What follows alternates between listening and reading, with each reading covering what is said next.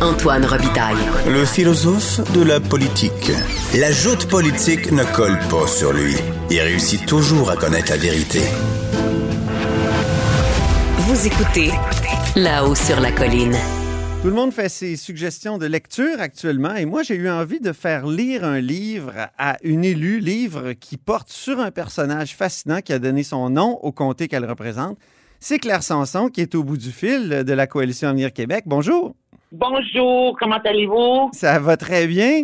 Donc, euh, on se fait plaisir un peu ce matin. Là. Vous, vous avez lu pour nous, vous êtes député d'Iberville et vous avez lu d'Iberville contre vents et marées de Magali Favre au Boréal. Donc, c'est sur Pierre Lemoine d'Iberville et je, je me demandais qu'est-ce que vous avez appris de, de cette euh, lecture-là, de, de ce livre-là qui vient de, de paraître? Ben, un, j'ai appris à quel point j'ignorais mon histoire du Québec.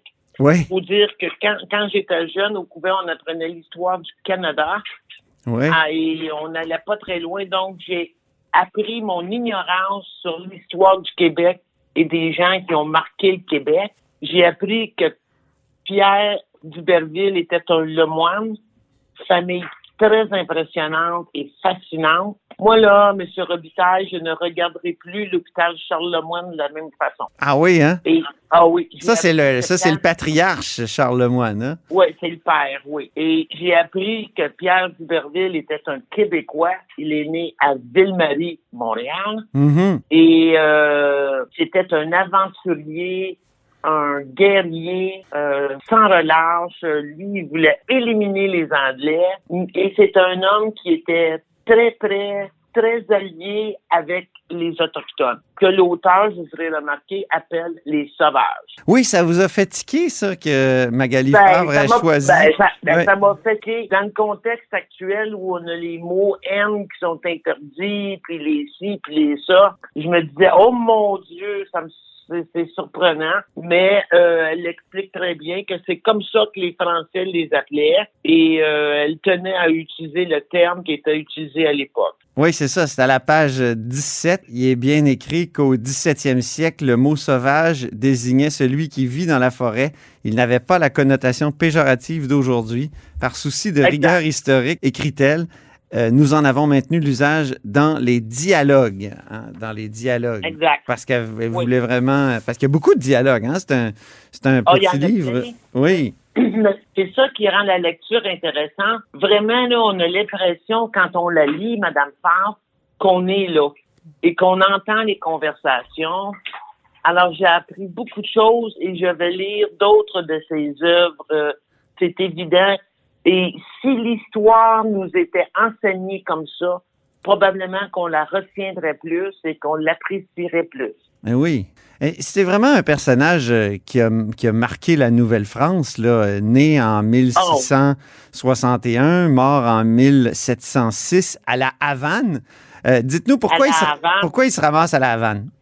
parce que c'est un aventurier, puis il veut faire du commerce, puis il veut enrichir sa famille, et puis il veut battre les Anglais partout où il passe. Alors, c'est vraiment des civilisations, là, aussi impressionnantes que si on lisait sur les Incas ou les Aztèques ou tout ça, là. Alors, c'est un batailleur et il veut aller, il va à Cuba parce que euh, il y a une menace que les Anglais veulent s'y installer, puis tout ça. Alors, il s'en va là-bas, puis il meurt euh, d'une espèce de, j'imagine, de scorbut ou de, de fièvre euh, Mhm. de COVID de l'époque.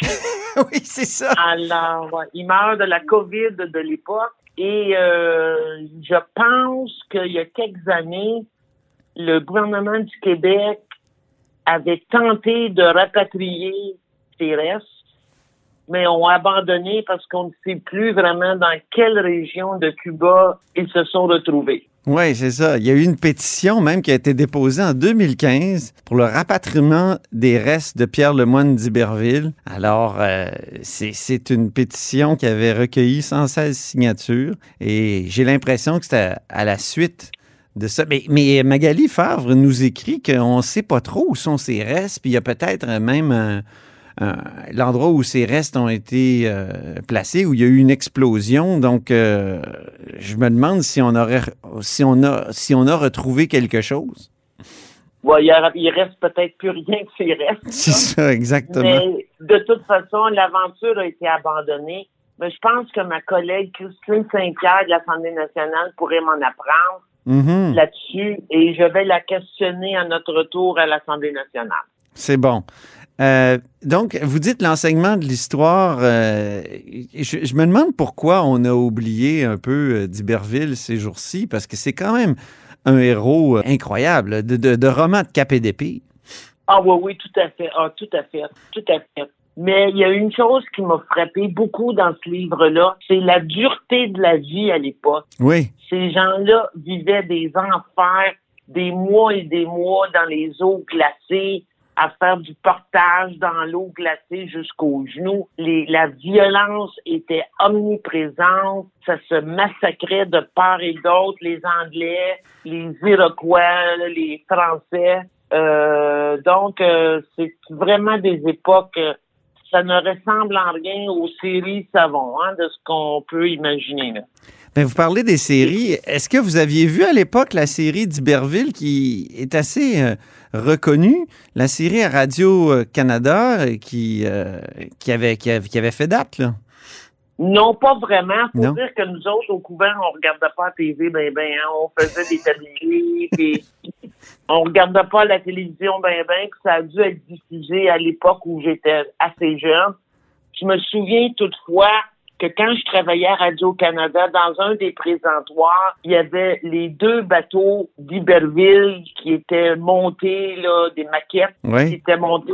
Je me rappelle d'avoir vu ça. J'imagine que Radio-Canada les a encore dans ses trésors. Ah, Mais, sûrement. euh, Oui. mais euh, c'était quelque chose. Mais j'ai vu des extraits de, de, de la série là, avec les années. Là, Euh, à chaque fois qu'un comédien qui meurt, on nous montre des extraits. Oui, c'est ça. Mais je ne- Ouais, mais c'est tout ce que j'en savais. Alors, j'ai appris beaucoup de choses sur Pierre d'Iberville que je suis fier de, dont je suis fier de représenter le comté aujourd'hui. Et le pauvre Pierre d'Iberville, qui n'a jamais connu l'amour de sa Jeanne, oui. qui avait plutôt choisi d'être récluse et de consacrer sa vie à la prière. Ah oui, Jeanne Lebert, hein? Oui, oui, oui. Et euh, Ah. Est-ce qu'on ne devrait pas enseigner euh, l'histoire davantage par les toponymes au Québec? On prend, par exemple, euh, d'Iberville, il est partout, là, mais euh, c'est curieux, on l'a oublié. Oui, on l'a oublié, celui-là.